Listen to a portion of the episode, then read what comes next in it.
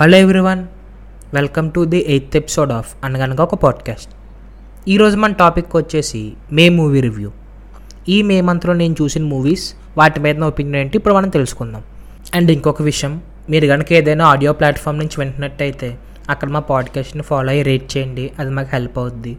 In case YouTube నుంచి కనుక వింటున్నట్టయితే లైక్స్ షేర్ ఇలాంటి ఫార్మాలిటీస్ అన్నీ చేయండి. అండ్ మీరు యూట్యూబ్ నుంచి అయితే మీకు ఎప్పటికీ తెలిసే ఉంటుంది నేను ఫేస్ క్యామ్ వీడియోస్ కూడా చేస్తున్నాను అవి కూడా బాగుంటాయి. సపోర్ట్ చేయండి. So without any delay let's get into the episode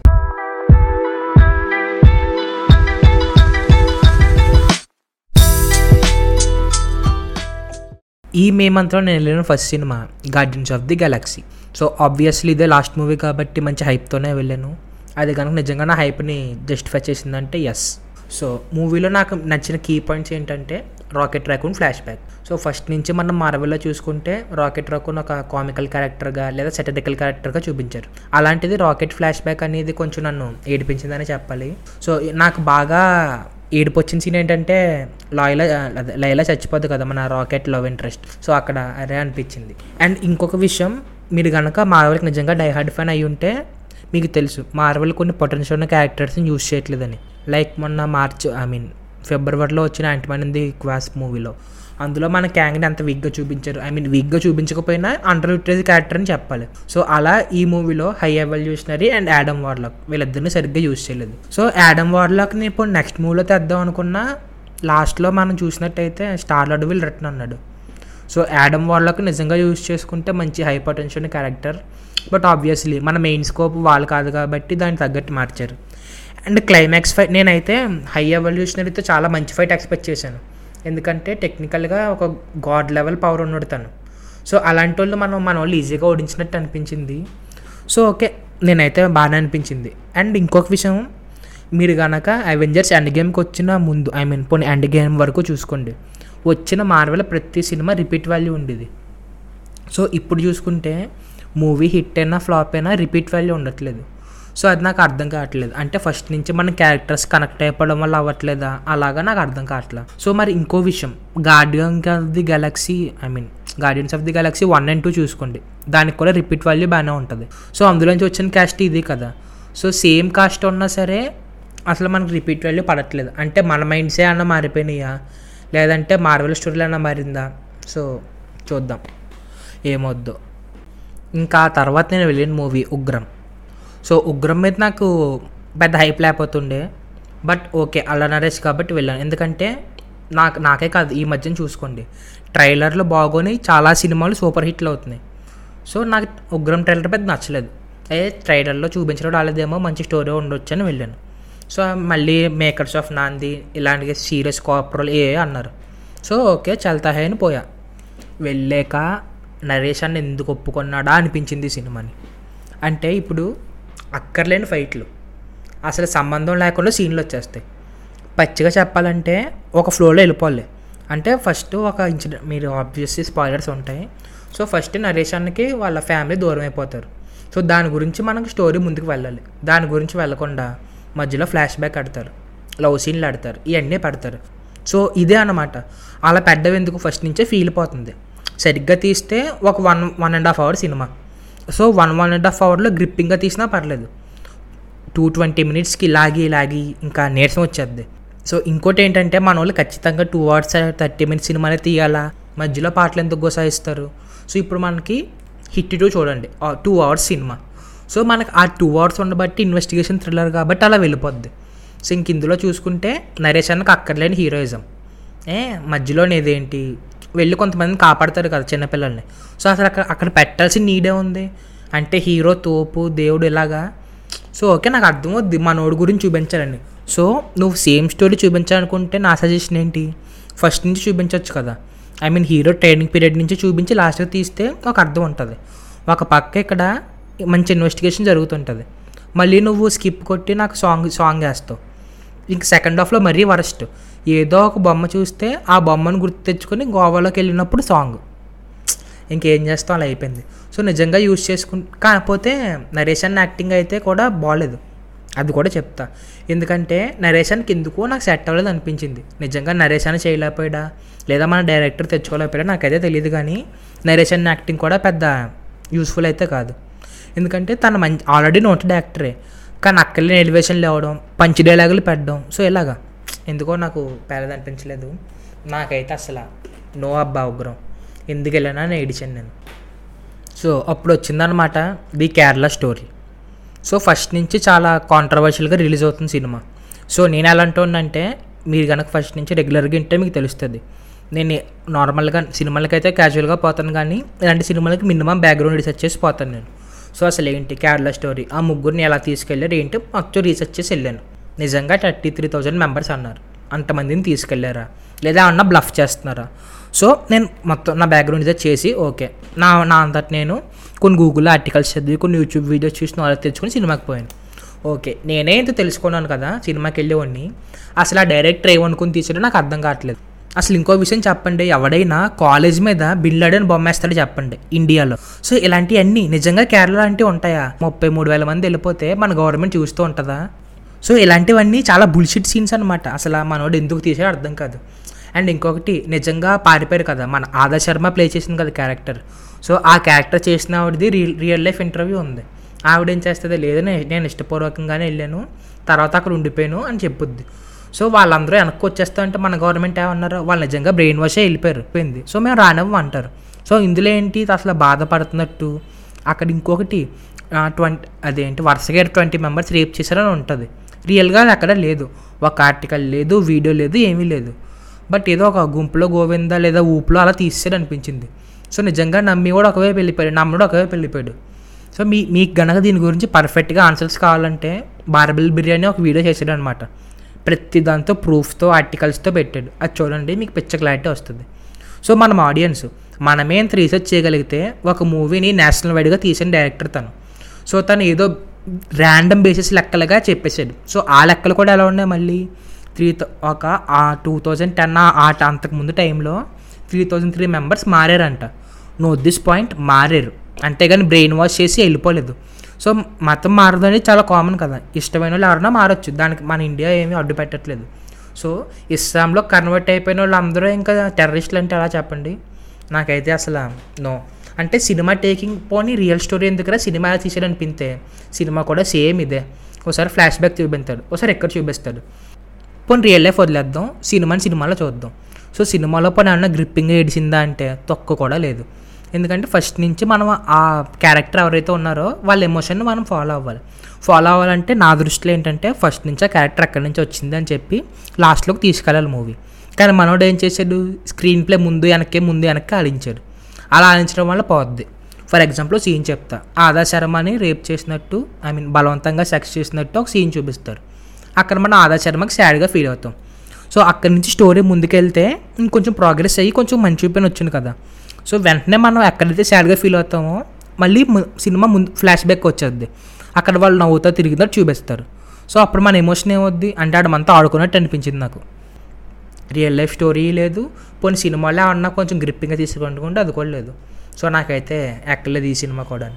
ఎందుకో మే మేలో చెప్తున్నాను కదా మీకు మే మంత్లోని లాస్ట్కి వచ్చే వరకు రాడ్లు దిగుతూనే ఉన్నాయి అబ్బా. ఇంకా నెక్స్ట్ రామబాణం. ఈ సినిమా మీద ఫస్ట్ నుంచి ఎక్స్పెక్టేషన్స్ లేవు. శేఖర్గా ఉన్నాడు కదా ఆ నా కొడుకు తీసుకుపోయాడు నన్ను. అమ్మ దీనమ్మ సినిమా ట్రైలరే నీరసం వచ్చింది అనుకుంటే సినిమా దానికి రెట్టింపు నీరసం. అండ్ సినిమాలోకి వెళ్ళే ముందు ఒక విషయం ఆడుకుందాం నాకు ఎందుకో మన గోపీచంద్ గారి కెరియర్ కొంచెం మహేష్ బాబు గారి కెరియర్ ఒకే అనిపిస్తుంది. అంటే హిట్స్ ఫ్లాప్స్ కాదు. అంతకు ముందు ఐ మీన్ కెరియర్ స్టార్టింగ్లో కానీ ఒక డికేడ్ ముందు కానీ ఇద్దరు మంచి ఎక్స్పెరిమెంట్స్ చేసేవారు. అప్పుడు ఆడియన్స్ ఎంకరేజ్ చేయలేదు. సో అప్పటి నుంచి రొటీన్ మా సినిమాలు దింపుతున్నారండి ఇద్దరు. కాకపోతే మన మహేష్ బాబు గారికి కొంచెం లైక్ ఫ్యాన్ బేస్ ఇలాంటి ఉంది కాబట్టి హిట్ అవుతుంది స్టోరీలు కూడా బాగానే ఉంటున్నాయి. ఇంకా మన గోపిచంద్ గారు అంటారా అమ్మా తట్టుకోలేకపోతుందండి రోడ్డు మీద రోడ్డు పడుతూనే ఉంది. సో ఇంకొచ్చేద్దాం. రాంబాను ఇందులో ఏంటంటే మన జగపతి బాబు గారు రేలంగ మావే టూ పాయింట్ టూ అనమాట ఏం చేసినా నవ్వుతూ ఉంటాడు. ఇలాగే మంచిగా జరగాలని కోరుకుంటాడు. సో ఆ చిన్నప్పుడు ఒక తమ్ముడుగా ఆయనకి తమ తమ్ముడికి ఒక ఇష్యూ వల్ల తమ్ముడు వెళ్ళిపోతాడు. ఇక్కడ మనోడు ఏమవుతాడు రా అంటే డాన్. మంచి ఏదో కలకత్తాలో పెద్ద డాన్ అయిపోయి బాయ్ ఏ అయిపోతాడు. వచ్చేస్తాడు. మళ్ళీ ఫ్యామిలీ కోసం ఏవే అవుతాడు. అండ్ ఈ సినిమాకి కూడా మీరు చూస్తే కేజీఎఫ్ని చూసి వాతేసుకున్నట్టు అనిపించింది నాకు. ఎందుకంటే పక్కన ఇద్దరు ఉంటారు. వాళ్ళు ఎలివేషన్లు ఎత్తుంటారు. అసలు బాయ్ ఎలా అయ్యాడు తెలుసా? మా కోసం ప్రాణాలు ఇస్తాడు తెలుసా? ఇలాగా. ఎవరికి కావాల్సారు ఇవన్నీ సినిమా గ్రిప్పింగ్గా లేకుండా. సో ఈ సినిమా మీద నేను పెద్ద ర్యాంట్ చేయదలుచుకోవట్లేదు. ఎందుకంటే నాకు ఫస్ట్ నుంచి ఈ సినిమా మీద హోప్స్ లేవు. కాబట్టి నేను వెళ్ళాను. ఓకే చల్తా అనిపించింది. అండ్ ఇంకొకటి ఇలాంటి సినిమాలకి హీరోయిన్ బొక్క అబ్బా.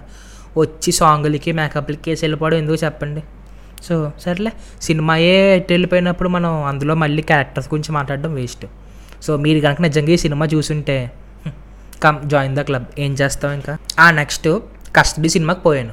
నేను ఇందాక చెప్పాను కదా చెప్పకుండా టైలర్ అండి మూవీలో ఏదో విషయం ఉంటుందని. సో ఈ విషయంలో మాత్రం నిజంగా నన్ను నేను చాలా ఫీల్ అవుతున్నాను. ఎందుకంటే సినిమా వచ్చిన కాకుండా రెండు వారాల తర్వాత పోయాను నేను. అది ఏమి చూడడానికి లేక సరే అని పోయాను. కాకపోతే సినిమా ఉందండి. అంత వర్స్ట్ అయితే కాదు. పక్కా చెప్తాను. సినిమాలో దాని ఫ్లాస్ దానికి ఉన్నాయి కాదను కాకపోతే మన చెయ్యి ఉన్నారు కదా మన చైతన్య గారు ఉన్నారు కదా ఆయన మాత్రం చాలా మంచి సబ్జెక్టులు తీస్తున్నారు. ఓకే. థ్యాంక్ యూ ఏదో వర్కౌట్ అవ్వలేదు వదిలేండి బట్ ఆయన యాక్టింగ్ మజిలీ సినిమా నుంచి చూస్తే గ్రాఫ్ అలా పెరుగుతూనే ఉందన్నమాట. సో నాకు ఈ సినిమా నచ్చింది. సో ఇలాంటి సీ మూవీస్ వచ్చినప్పుడు ఎంకరేజ్ చేయకుండా పోయి ఒక మళ్ళీ ఓటీటీలోకి వచ్చాక వన్ ఇయర్ తర్వాత అండర్ రేటెడ్ ఇలాంటివన్నీ అంటుంటారు. సర్లేండి ఏం చేస్తాం? సో ఈ సినిమాలో పాజిటివ్స్ చేయగారు యాక్టింగే. ఎందుకంటే ఫస్ట్ నుంచి లాస్ట్ వరకు మనకి ఎక్కువసేపు మనం చేయగారిని చూస్తాం. అండ్ ఇంకో విషయం మన వెన్నెల కిషోర్ గారి కామెడీ అబ్బా. నాకు ఎందుకో ఛానల్ తర్వాత కొంచెం మంచిగా వర్క్ అనిపించింది. అది కూడా నాకు బాగా నచ్చింది. And next heroine Krithi Shetty. తనకు కూడా ఓకే మంచి రోల్లో ఉంది బాగుంది. అండ్ అరవింద్ స్వామి. అసలు ఏమన్నా చేశాడా? అలా చిత్తుకొట్టేసాడు యాక్టింగ్. సో ఇంకొకటి ఇది రియల్ లైఫ్ ఎగ్జాంపుల్ ఒకటి. మా ఫ్రెండ్ రాజు అని ఒకరు ఉంటాడు. వాడిని రాజు అని పిలుస్తాను. సో మన సినిమాలో కూడా అరవింద్ స్వామి గారు రాజు కాదు రాజు అన్నారు. సో అది నేను మా మా వాడికి పంపాను. సో నాకు కొంచెం ఫన్గా ఉంది అది సో ఇంకా సినిమాలో మైనస్ పాయింట్లకు వస్తే ఫస్ట్ థింగ్ అన్న తమ్ముడు ఫ్లాష్ బ్యాక్ అంటే అంటే ఇప్పుడు వాళ్ళు ఎస్కేప్ చేయడానికి ఉన్నారు. సో ఆ ఫ్లాష్ బ్యాక్ అయితే ఏముందో జీవగారిది నీరసం వచ్చింది. సో ఇలాంటి సినిమా ఏం చెప్తానంటే అయితే మా అన్నోడు ఇలా జరిగిందని చెప్తే బాగున్నాను సో స్క్రీన్ టైం తగ్గినా మనకేం పర్లేదు. ఎందుకంటే అప్పటికే మూవీ మంచి క్రిప్పింగ్ ఉంటుంది. సో వెంటనే ఫ్లాష్ బ్యాక్ వెళ్ళేసరికి అమ్మా నీరసం వస్తుంది. పోన్లే ఆ ఒక్క తప్పు క్షమిందాం ఆ తర్వాత మన కృతి శెట్టి వాళ్ళ అత్త పార్టీకి వెళ్తారు. అక్కడ కార్తీక దీపం సీరియల్ ఫే వంటలకు వస్తుంది కదా. సో అక్కడికి. అక్కడ అవసరమైన సాంగ్.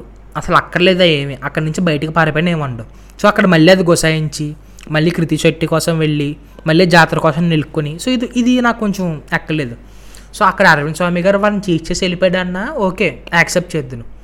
అండ్ ఇంకొక మైనస్ ఇది మీకు ప్లస్ అవ్వచ్చు. కాకపోతే నాకు మైనస్లో అనిపించింది.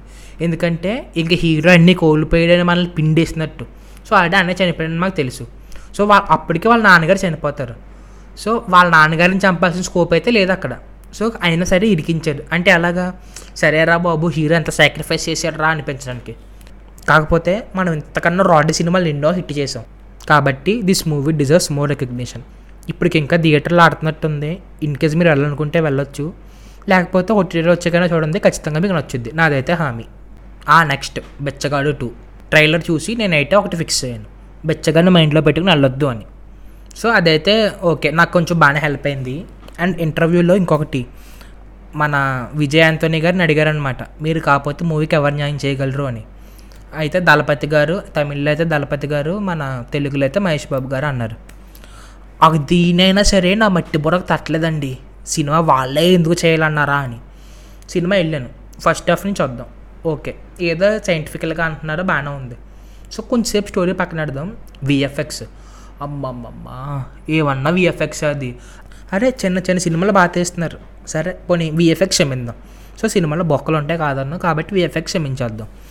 సో మెయిన్ ప్లాట్ ఏంటి మూవీలో? బ్రెయిన్ ట్రాన్స్ప్లాంట్ అంటే ఒకరి కాన్షియస్నెస్ని ఇంకొకరి కాన్షియస్నెస్లోకి తెప్పిస్తారు. సో అలాంటిది ఓకే ఏదో ఇంట్రెస్టింగ్గా వెళ్ళబోతుంది అనుకున్నాను. సో ఫస్ట్ హాఫ్లో మనం కొంచెం నెగిటివ్ చేసిలా చూపించేది బాగుంది. ఎప్పుడైతే ఇంటర్వెల్ పాయింట్ దగ్గర ముగ్గురిని వేసేస్తాడో ఎక్కడికి వెళ్ళబోతుందని చెప్పి సెట్ అయిపోయాను నేను. సెకండ్ హాఫ్ ఉందండి మరి సినిమా.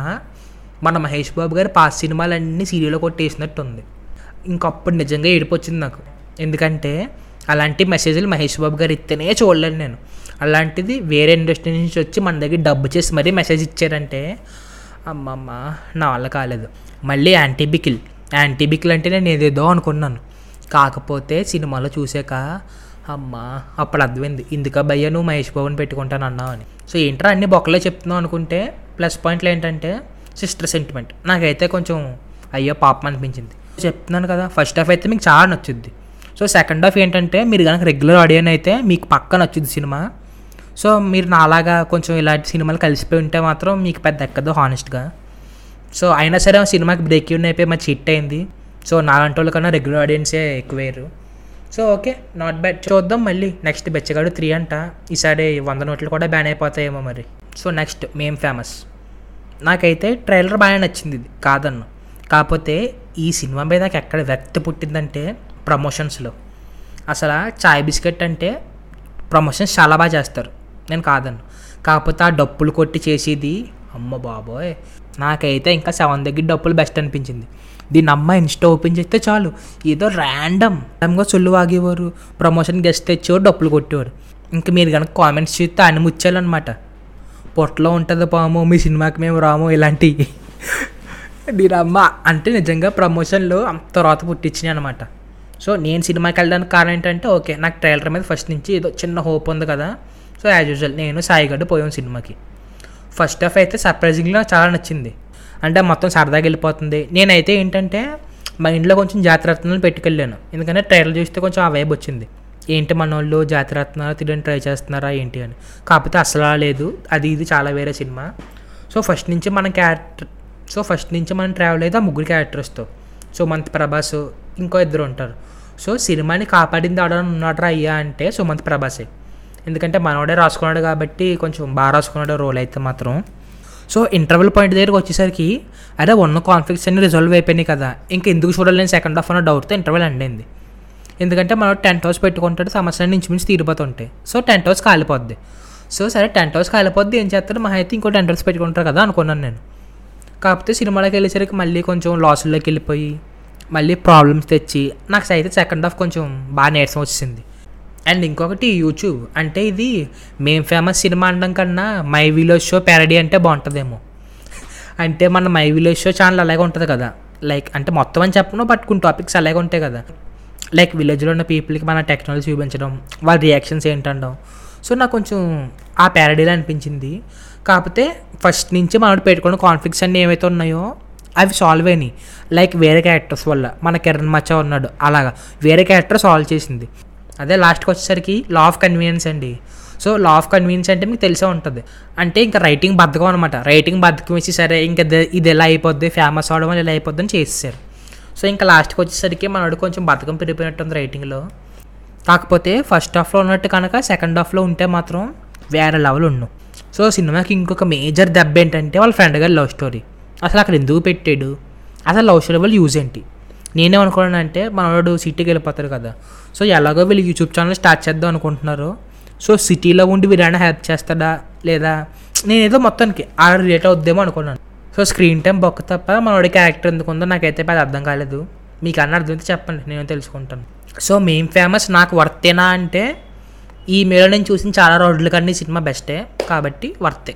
ఇంకేంట్రా ఈ మే మంత్లో అన్ని రోడ్లే పడుతున్నాయి. ఏదో మంచి సినిమాలు వస్తున్నా సరే వాటిలో కూడా ఏవో బొక్కలు ఉన్నాయి.